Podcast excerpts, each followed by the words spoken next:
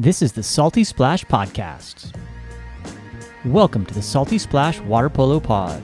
The Salty Splash will take a look at water polo growth from the perspective of water polo athletes, clubs, parents, referees, and coaches, exploring issues facing the growth of the sport we love at a local level, and will seek to have interesting and collaborative discussions with stakeholders to the game. My name is Sean Stringham, and I look forward to creating conversation honoring the history of water polo, but more importantly, talking about the future of our sport. I live in Salt Lake City, Utah, where I am the men's head coach and club director of Olympus Water Polo. I serve on the Utah Water Polo and USA Water Polo Mountain Zone boards. I will come at this podcast from the perspective of someone who has lived outside of California, always looking for best practices to grow the sport at every level splash ball, age group, club, high school, and beyond. This episode features a conversation with Tyson Heath. Tyson is the chair of the USA Water Polo Mountain Zone Board. He is also a very high level referee in Utah that travels regularly continue to hone his craft. We will talk about growth, the state of the sport in the mountain zone, how coaches and referees can work together to support the game, how clubs and teams can attract and retain athletes, and the best way for parents to get their questions answered by a referee on deck. The goal of this podcast is to create growth that will introduce more kids to the game and create quality competition and development opportunities in our home of Utah, Mountain Zone, and ultimately across the country. Please subscribe, rate, give a five star review, and share the podcast. I look forward to bringing you regular episodes. Let's work together to bring the sport we love to every pool. Please feel free to engage on these and other water polo topics by finding Salty Splash Pod on Instagram and Twitter. Join the conversation in the Salty Splash Pod Facebook group. Or simply just email me at saltysplashpod at gmail.com. Let's keep the conversation going. All right. Well, we'd like to welcome everyone in, and uh, we have just brought Tyson Heath into the conversation for our Salty Splash podcast here. I'd like to welcome Tyson. Tyson is currently uh, the USA Water Polo Mountain Zone president. Uh, he's a very active referee. You see him on deck all the time. He's some of his past service to the water polo has been uh, the head referee in Utah High School Water Polo Association first of all, Tyson, thanks so much for your service for the water polo community.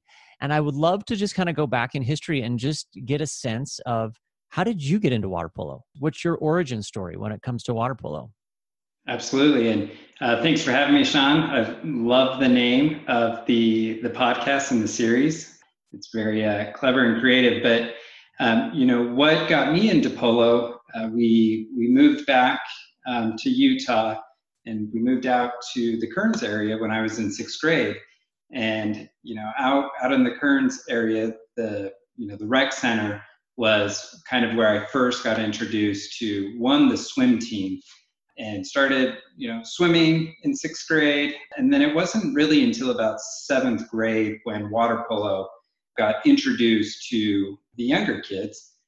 Granted this was well over 20 years ago. And so the polo in the valley, the polo in Utah, um, and even the polo at Kearns, the Kearns, uh, was a lot different than what it is now. Um, swimming was the primary focus, and we would do polo in the off season during the summer. And we couldn't start to begin to play till about seventh or eighth grade because there wasn't a lot of youth club.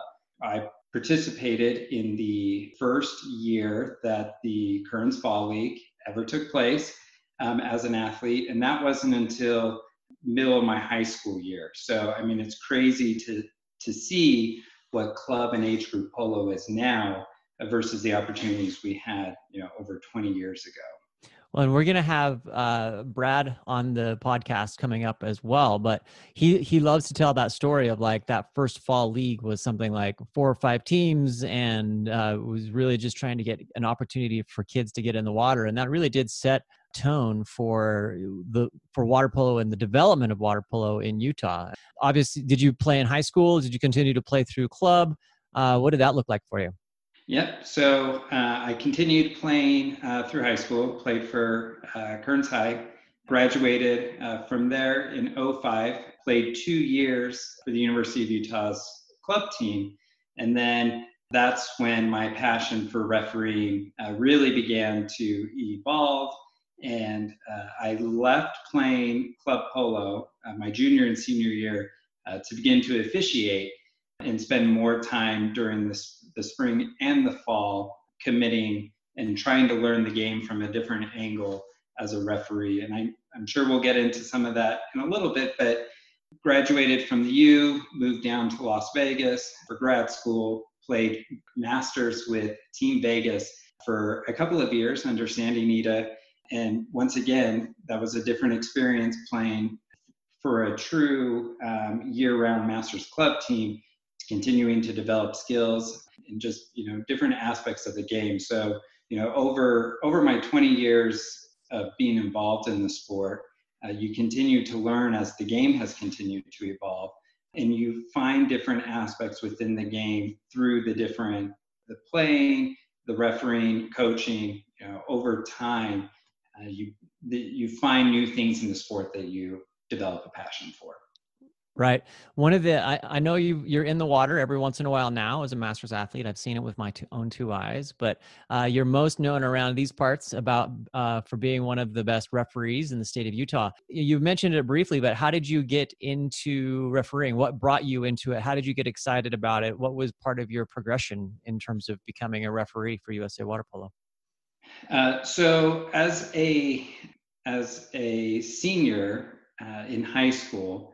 I thought I knew more of the game than the referees did. And so I had one of those uh, personalities. I was going to say, so you're one of those kids. Yes, I, I was one of those kids. And, and, I look back now and I feel bad for uh, the referees that um, had to deal with me back in the day. But I, I always, I always worked the table. And so I was always around the referees from like my freshman year, you know, all the way to uh, my senior year of working the tables uh, during the girls' game, maybe during the JV game, or whenever Brad would have an out-of-state tournament come in, I would be working the table. And so I was always around the referees. I was always trying to learn more about the game. And then that led to just during practice, blowing the whistle a little bit, you know, seeing if I could handle it and if I could actually apply what, what they were telling me and, and what they were explaining. Right out of high school, right after graduation, I reached out to Dawn. I also have my, you know, my colleague Madison Drury to thank because she also was the one who helped kind of push and force us to, you know, go down the refereeing route. And so the two of us went to the training. We wrapped our first season, and I think it was our fourth game ever. We did a game together uh, up at Weber. It's a very uh, it's, a, it's a highlight of our refereeing career. from that moment, it stuck. Uh, right. Uh, we fell in love with it. We fell in love with the sport, the atmosphere, the environment, and you know, over the 15 plus years of refing, I mean, it's taken it's taken me all over the place. It's allowed me opportunities to meet uh, new individuals and continue to learn the game in a different way and what officiating and refereeing is in itself. It's not just the water polo, it's also the skill set required to be a referee. Right. It's amazing. I mean, I think one of the key things out of that last statement you just said that I, I have found amazing about water polo is the opportunities, right? I mean, if you kind of continue to dive down into it, there are places that I've been and at the same time people I have met that I never would have had that kind of connection with. And it's small enough community really that you can really find some really fun and interesting people to have conversations with. Obviously, you're Mountain Zone president now. What are some of the other roles that you have in the game at this point? Are you do you have a list of those that you could share with everyone? So, um, you know, water polo, as you said, it's a small community, and so those that continue to evolve and stay in the community, there's an unwritten rule, unwritten rule of giving back to the sport, and that can happen in multiple ways. So, whether it is serving in leadership positions, whether it's, you know, volunteering on social media, like I said, the administrative side of it, or on the refereeing side, it's giving back. It's helping to train and educate newer officials without having a title. That's just part of the responsibility as a senior official is to help give back, to help train and guide new officials the same way that we were trained, right. guided back in the day. As well as you ever attend an ODP camp, the referees are volunteering their time to one, whether it's referee the scrimmages during the clinics or two at the competitions. Those referees are not being paid to referee the game. They're volunteering, they're giving back, and they're showing their commitment to the sport to allow them additional opportunities as they move forward. So some of those, you know, current roles right now, as you said, is you know serving as the chair of the zone, and then just really being an active participant with our newer officials and trying to help guide and, and lead them, and then you know work with athletes on the side as that comes up. Yeah, you've always been a great advocate for the sport. I appreciate that. So we obviously, uh, as we're recording this in mid middle May, right at the moment of 2020. We just came, are in the middle of the COVID pandemic. Um, as of Mar- at the middle of March or so, we kind of we ended up having to cancel or postpone the season. We didn't know at the time how it was all going to play out. In the end, it really has the season has been canceled. Um, in the Utah spring season, which is one of the primary seasons here. Tell me what did you miss the most? Did you uh, from did you ever ha- did you have any withdrawals or pangs as a referee? Did you miss anything from the season? Yeah, you know, it's actually a really uh, good question because it's it's a yes and a no, right? Where well, you know, uh, the follow up question is like, yeah, well, exactly, what right, were you glad exactly. to miss, right? Yeah, yeah. know, it uh, the the spring season, it, um, within my own personal life, within my my work career life, everybody knows that's water polo season where Tyson's not at his desk, he's probably refereeing a game. if, if he has a Friday off, he's probably traveling to go referee some tournament within the state or within the zone. And so it has been interesting, one, because of COVID, you know, being at home, but two, not going to a pool deck, not having an escape away. Right. Um, so by the time we do get to, um, you know, the end of the season, May, I'm ready for a break but I want to get right back into it a couple of months later because just like athletes and just like coaches, when referees are not refereeing, we're losing a little bit of our skill set, right? Right. And then we have to retrain for that. And it takes a little bit longer to retrain as we've got new rules that came into play a little bit this year. And so it is unfortunate, but I am glad that, uh, you know, I was able to relax a little bit more, you know, during yep spring, but absolutely missed participating as well. Yeah. Well, and, and it's, it is, it's so consuming in that springtime. We've had that conversation, but you, but you really end up by the middle of May, just like, oh, you just are running on fumes. And at this point, for even for me, and I've had a couple of conversations with with our athletes and stuff, and it's like I've had the best sleep of my life for the last two months. it's been great. It's that so that's been a good part let's i'd like to transition just a little bit and have you go ahead and put your hat on for the uh, the mountain zone chair so in your in your mind if we expand out of utah and start talking a little bit more about the zone if you give us a state of the zone uh, from from your perspective as the chair you know current status has how it has to do with covid uh, zone championships integration of teams and clubs across the different zones. I'd love to, I just love to hear your insight on the mountain zone.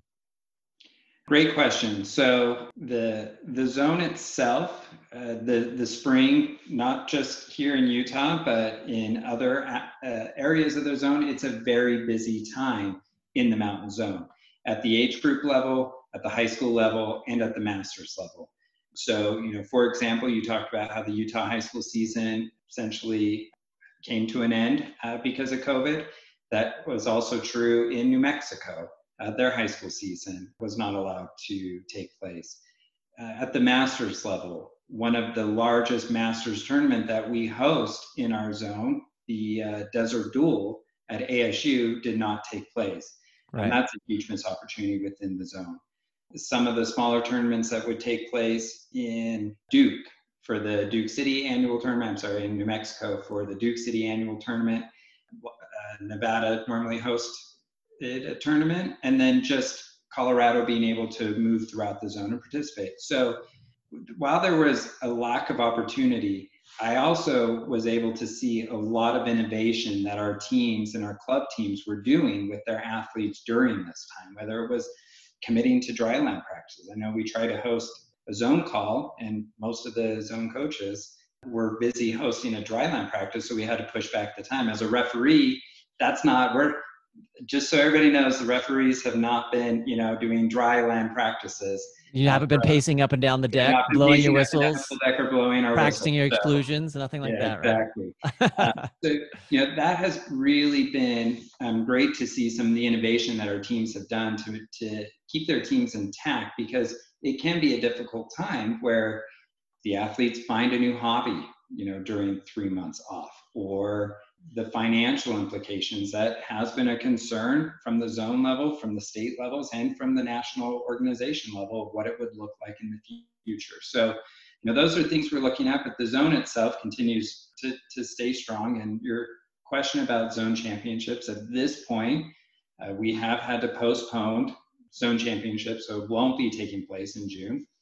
Uh, the zone board will continue to work with Rocky Mountain Neptunes, who were the host club this year, to see if we can find an additional opportunity later in this year, if we can fit it into the calendar, or if we pause the current cycle and go ahead and award them the tournament again next year in 2021. It will all depend on what the calendar looks like, as well as kind of where things are opening up and what this will look like. It right. is important to note that USA Water Polo right now has put a halt on all sanctioned tournaments and scrimmages. And so we're also at the mercy of when sanctioning begins to open up again. Yeah. So one of the key reasons why I've decided to try to work on this podcast is just to try to create awareness among teams and clubs about what's happening outside of their own pool, uh, and maybe and, and create some awareness that goes along with that as the chair of the zone of the mountain zone what are some of the things that excite you the most about being involved at the zone level? And and what are some things that teams can do to participate and, and engage more at a zone level? That's that's really a great question. You know one thing that always excites me about this zone is the small family that all of the coaches within the zone are. I mean when when you take a look at the zone from you know the 32,000 foot view at the, at the club level, age group level. You know, we, there are two teams in New Mexico. Uh, we have two teams in Colorado. We have uh, two teams now in Arizona. One team in Southern Nevada, one team in Northern Nevada, and then the bulk of the teams here in Utah, right? So the, the zone itself is a small family where they all have to rely and support each other. Same with the officiating if we look right. at the numbers across the states. One thing that always excites me about the zone is just the pride of the zone. It's the largest geographical zone that USA Water Polo has. It's also one of the largest zones outside of California while it may be one of the largest, the geographical piece really comes into play about right. what the zone's limitations are. So, right. You know, what always excites me is we're continuing to grow. We are getting more teams. Colorado last fall hosted their first ever high school season with, I believe, six or eight teams. The growth's happening, um, and it's happening organically. It's the same here in Utah with everything that's been going on the master's level continues to grow throughout the zone as well. So those are some of the pieces that really excite me of kind of where we're going is the growth and the commitment to collaborating and working with each other to make sure that their athletes have something to look forward to, whether it's a tournament or teams practicing together in the off season. Right. How about the flip side of that? Uh, obviously, ge- the geographic size of the zone is difficult, but what are some things that are frustrating? What are things that we can do as teams and clubs to work together better and to help support and grow and, and support each other? Absolutely. You know, there are a couple of frustrations that are outside of our limitation. Geography is a frustration. Uh, cost of travel. Those right. are, you know, those can be barriers and frustrations outside of our control. But, you know, some of the other limitations um, and frustrations that I see within the zone. In some areas, the lack of commitment to year-round play polo. Mm-hmm. Uh, it, just like anything, to continue to get better and improve, you must continue to work on your practice and your craft. Same with refereeing. If a referee only referees for eight weeks and then they don't do it again for another, you know, 40 weeks, they're never going to get better in that way. Same with when it comes to playing. So some of the frustration is the lack of year round commitment that we do have within the zone, the lack of travel within some of the teams within the zone.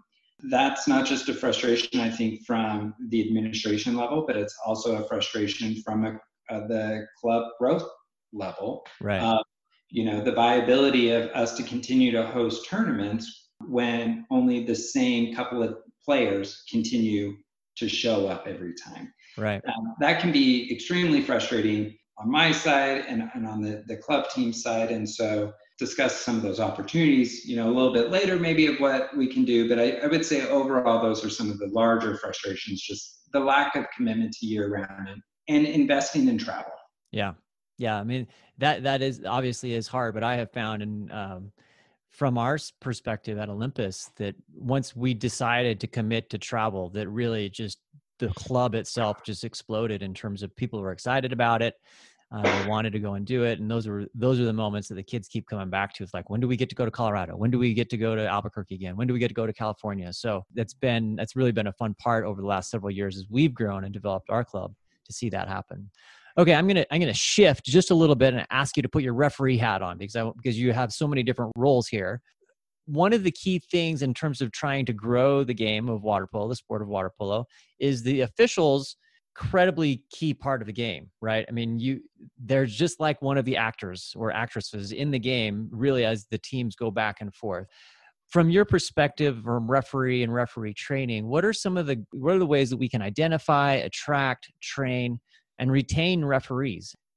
I, I'd love just some insight and feedback from from the referee side on that question.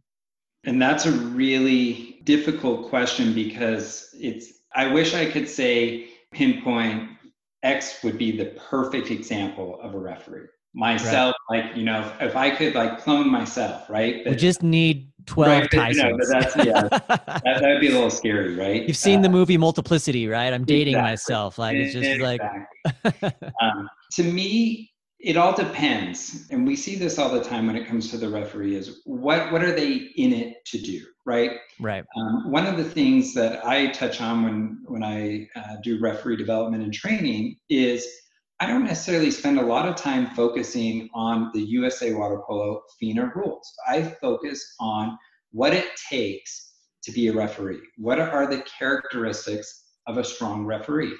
Um, what are the opportunities certain characteristics that you know might be a little timid when it comes to be a referee and how can we address that to me referees across the board no matter the sport high level officials demonstrate the same characteristics if if i can find those characteristics in somebody i can make them a good referee i can right. teach you the rules and teach you how to apply the rules now does it help if you've played the sport of water polo absolutely just like if I was a basketball ref, I've never played basketball. I'm sure it would take me a little bit to learn the flow and the feel of the game. Same with our sport of water polo. If you've never played the sport, even as a parent, and you watch it, uh, or you know just a random spectator, if you haven't played the sport, you don't understand the feel and the flow of the game. Right.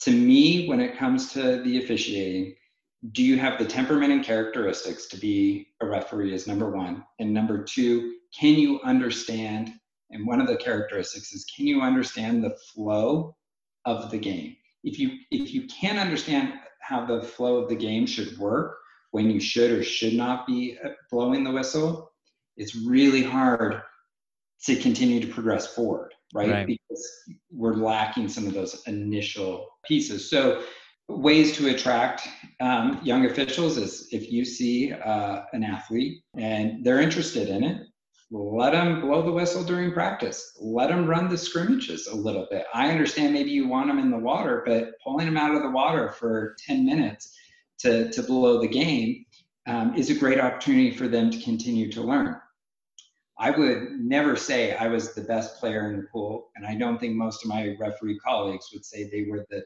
top player MVP, but right. they all understood the game. And so that's where they excel as an official.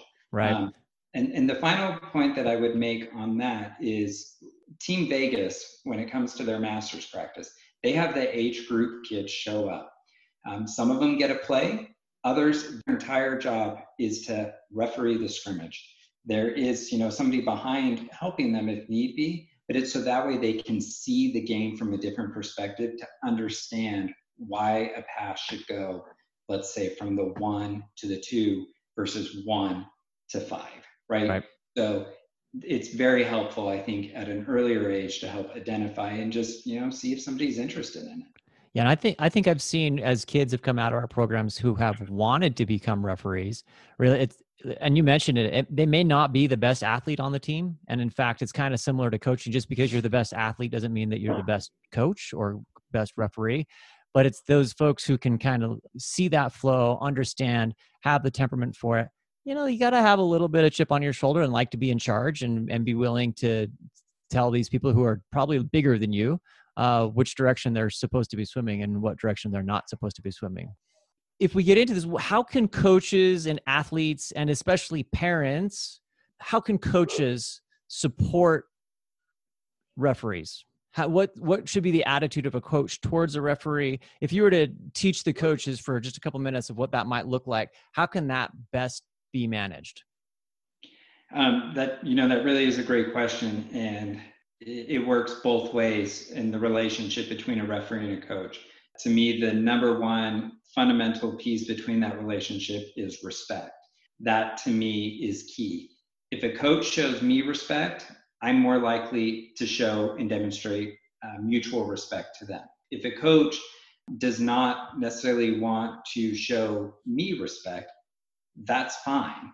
The lack of communication that we may have with each other will most likely be low. Does it change the outcome of the game? No, but it changes the dynamic and the feel within the game, right? And that I think is everybody can really sense there's something, there's a, the dynamics off here. Right. And so, you know, we've got to get coaches to one, respect officials, but we also need coaches to understand what is the, the ability of this referee. If this is a new referee, from the referee development side, like we talked about, we have to start at the basic fundamentals. Like it's like teaching somebody to walk when it comes to are you standing in the right place? Are you positioning correctly? Are you doing the right movements? Are you signaling correct? Blowing the whistle, right? We have to get those fundamentals down before we can move on to the next stage of how are we applying advantage properly? Is, is something that makes our sport really unique and different is one, 9% of the sports played underwater. Right. Two, the officials are standing at interesting angles on the pool deck that can only really see from here, cannot see anything down below, versus if I'm a spectator and I'm stand and I'm sitting in the stands, I'm 20 feet above.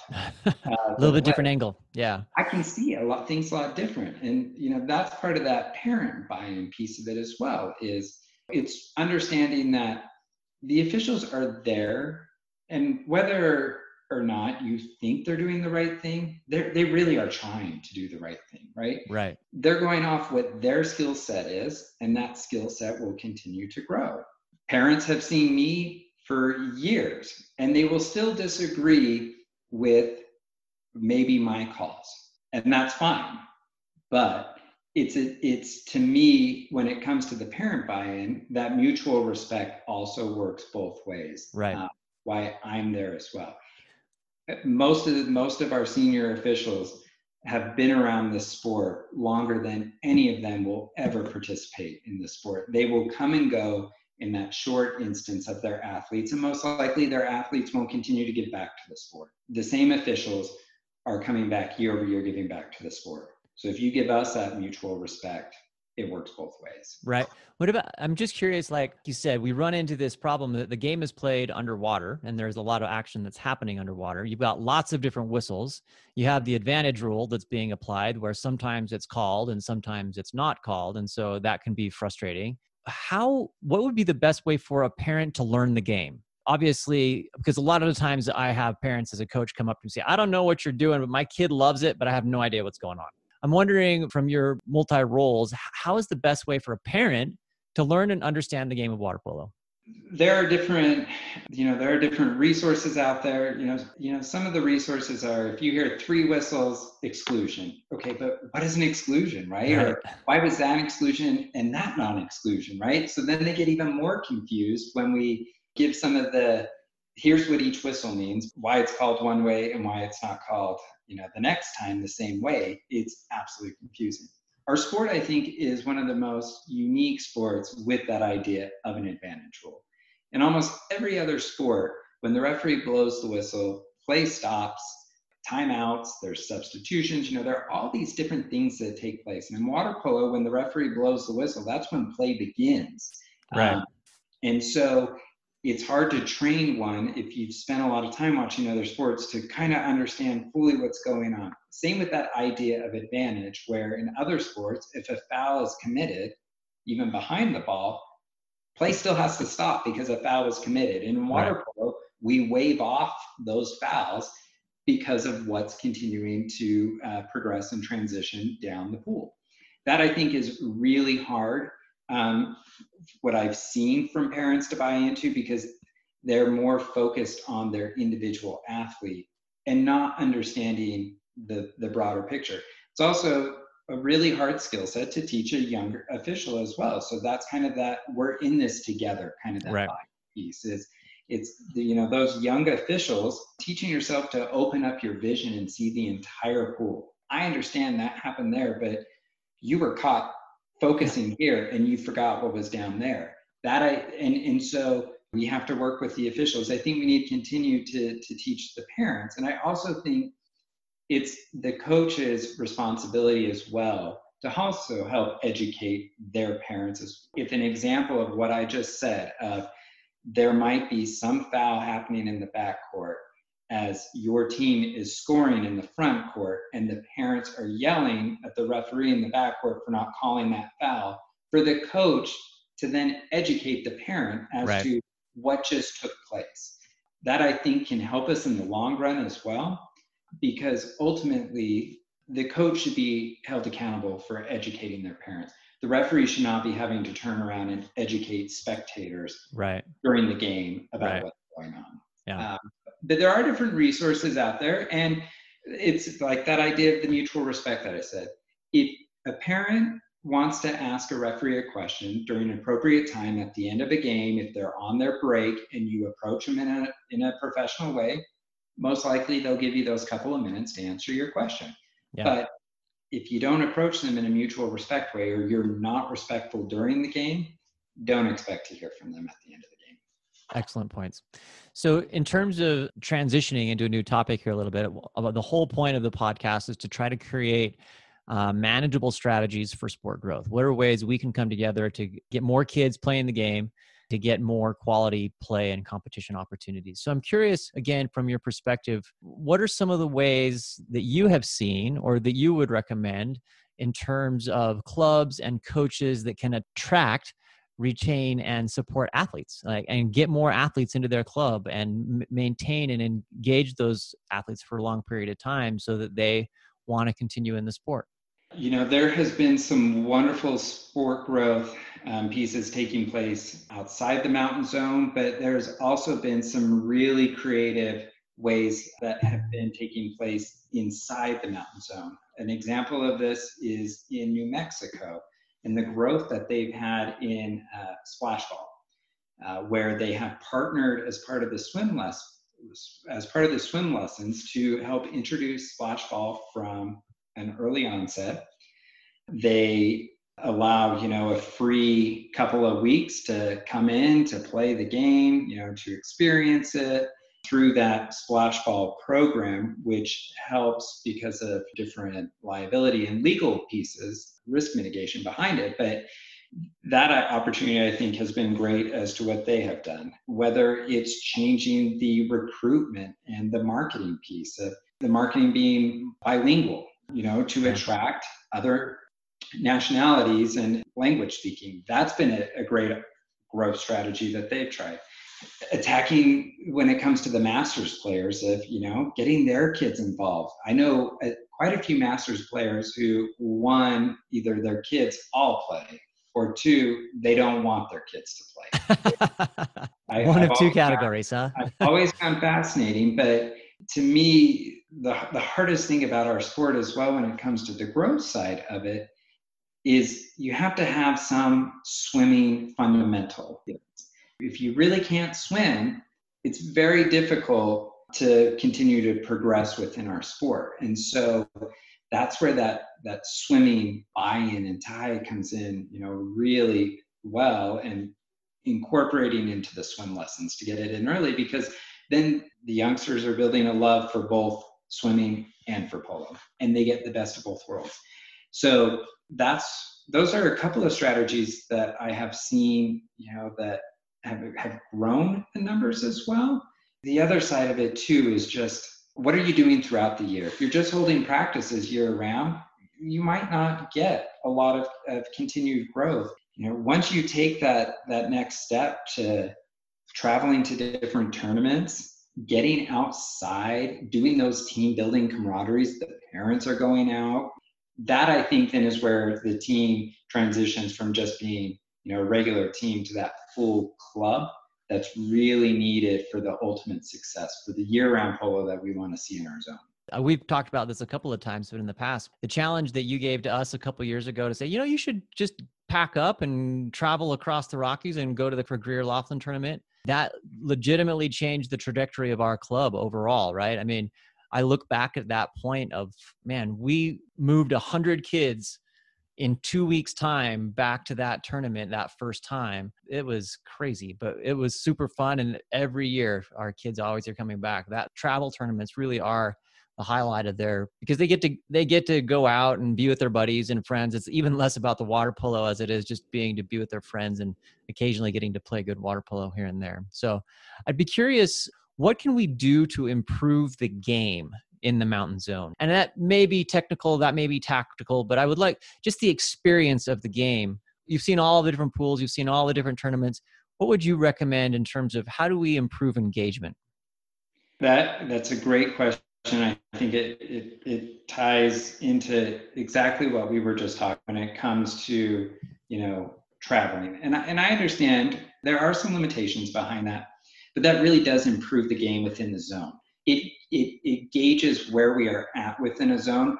Many of those athletes that continue to travel throughout the zone to different tournaments end up playing on the ODP team. They have familiarity with those athletes and it is a struggle with our ODP teams as well because we are so far apart. They don't get to practice as much before they go to the championships, right? And so being able to know each other throughout the year, build that camaraderie is huge. One thing that always makes me laugh too about those tournaments is the pool set up where each team kind of gets their own little corner and you know they set up their little snacks and then you've got parents interacting then you've got kids just hanging out, lounging, and talking to each other all day, or you know, sitting on the benches and cheering.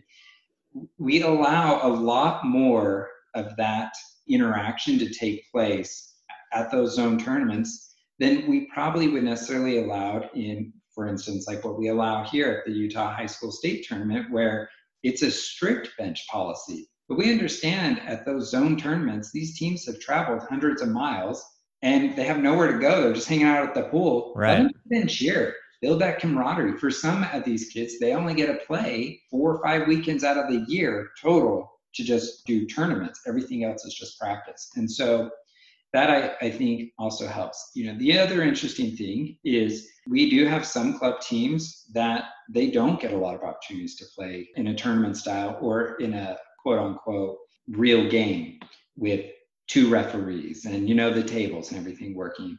And yet when they have those opportunities, they're beating the teams that yeah. are playing year round, which yeah. to me then demonstrates those coaches are while they're lacking the opportunities for the gameplay, whatever they're doing in practice, it's it's really working, right? They're they're focusing on the fundamentals and they're focusing on aspects of the game that are needed to move up to that higher level.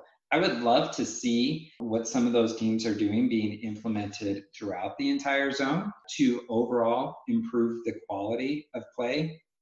I do think there are some areas where some states lack, whether it's fundamentals or abilities, and other states are better, but it all just depends, you know, on kind of the dynamic of what's going on right. in the culture and the growth. And so that to me alone, if like you said, you traveled to a tournament, you were able to gauge at that point where you sat in the zone. Yeah. And you were able to come back and make improvements. I would love to see more teams take that opportunity to actually really assess where they're at within the zone. The other piece behind that too would be, you know, the mountain zone moving towards, let's say, the mountain zone championship, moving towards, you know, a strict, more JO qualified tournament, and most of our zone tournaments moving where we're getting away from all of the the 18U mix, the 16 right.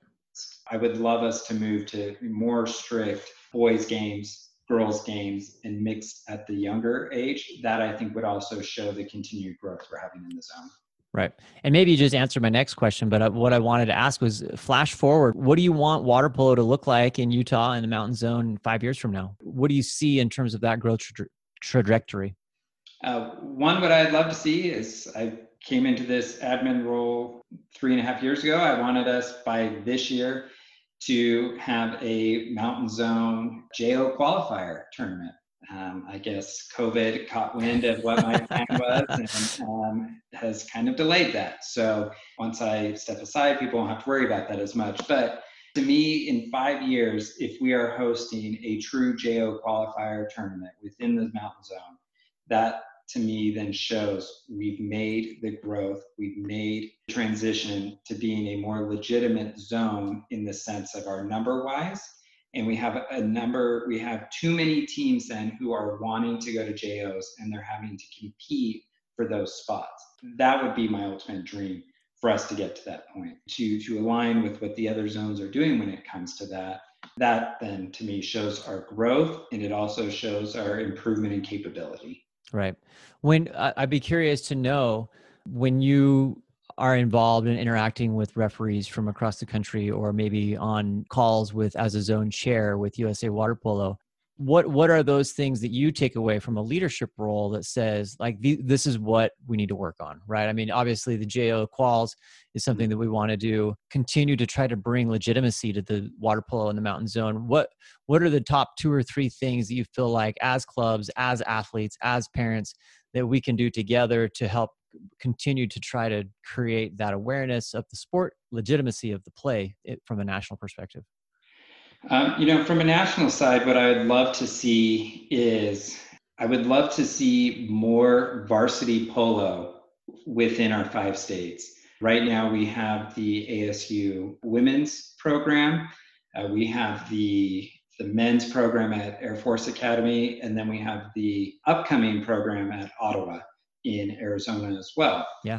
Um, so, you know, I would love to see more varsity polo uh, in the zone. I think that would also then allow younger athletes to go watch some of that higher level polo to see the you know the transition from high school to the potential for collegiate play that would also help with referee development in the sense of we could have more referees within the mountain zone refereeing within the local conferences for our, our teams within the area right now, because we lack a lot of collegiate teams, most of the referees in those conferences are based out of the, the main area where most of the teams are based in that conference. And so it's the conference is not necessarily willing to expense to pay for let's say a referee that lived in New Mexico to go do one or two games a year. It's right. not cost effective for them. So right. we're lacking some of those uh, pieces.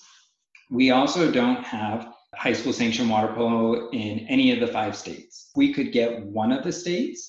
Been a lot of talk about Utah over the years because of just the sheer number of teams we have in Utah, uh, which is almost three times the rest of the entire zone.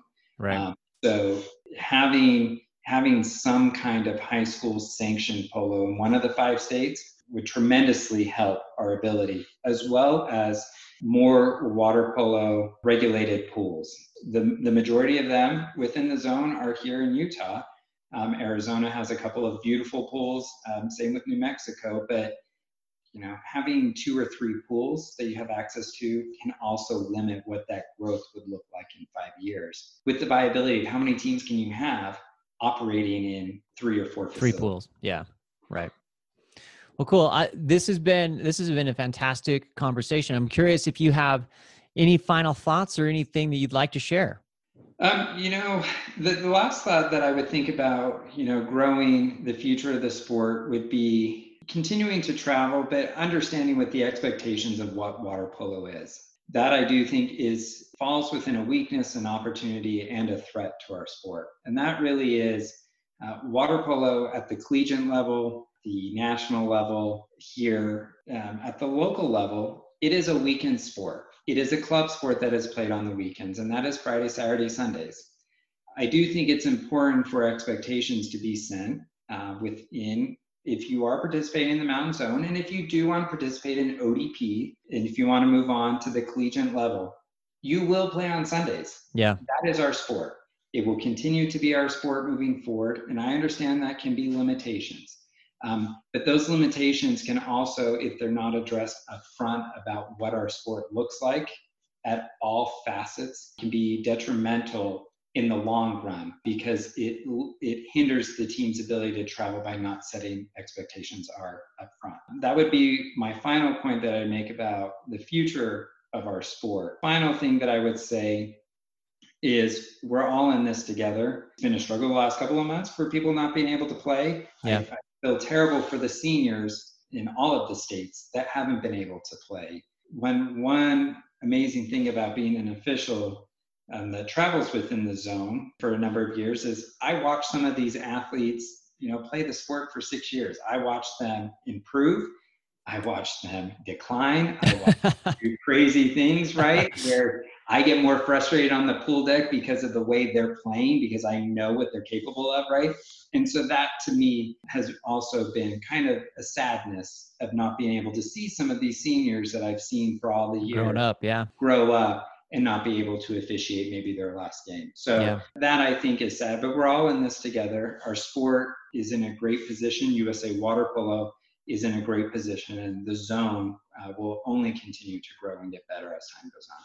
Fantastic. Well, one of my very last things, one of my goals for this podcast is to create the world's best water polo playlist. All right. And so I, I gave you some heads up that we were going to do this, but what is what song do you want to add to the salty splash song list uh, you know that song that just totally gets you pumped to watch water polo or play water polo or to i guess referee water polo i mean do you have pump up jams to before you get on to ref We always have pump up jams. I don't know if anybody has ever noticed, but before Tyson does a big game, I will put on headphones and I will leave the pool deck and I will listen to a song.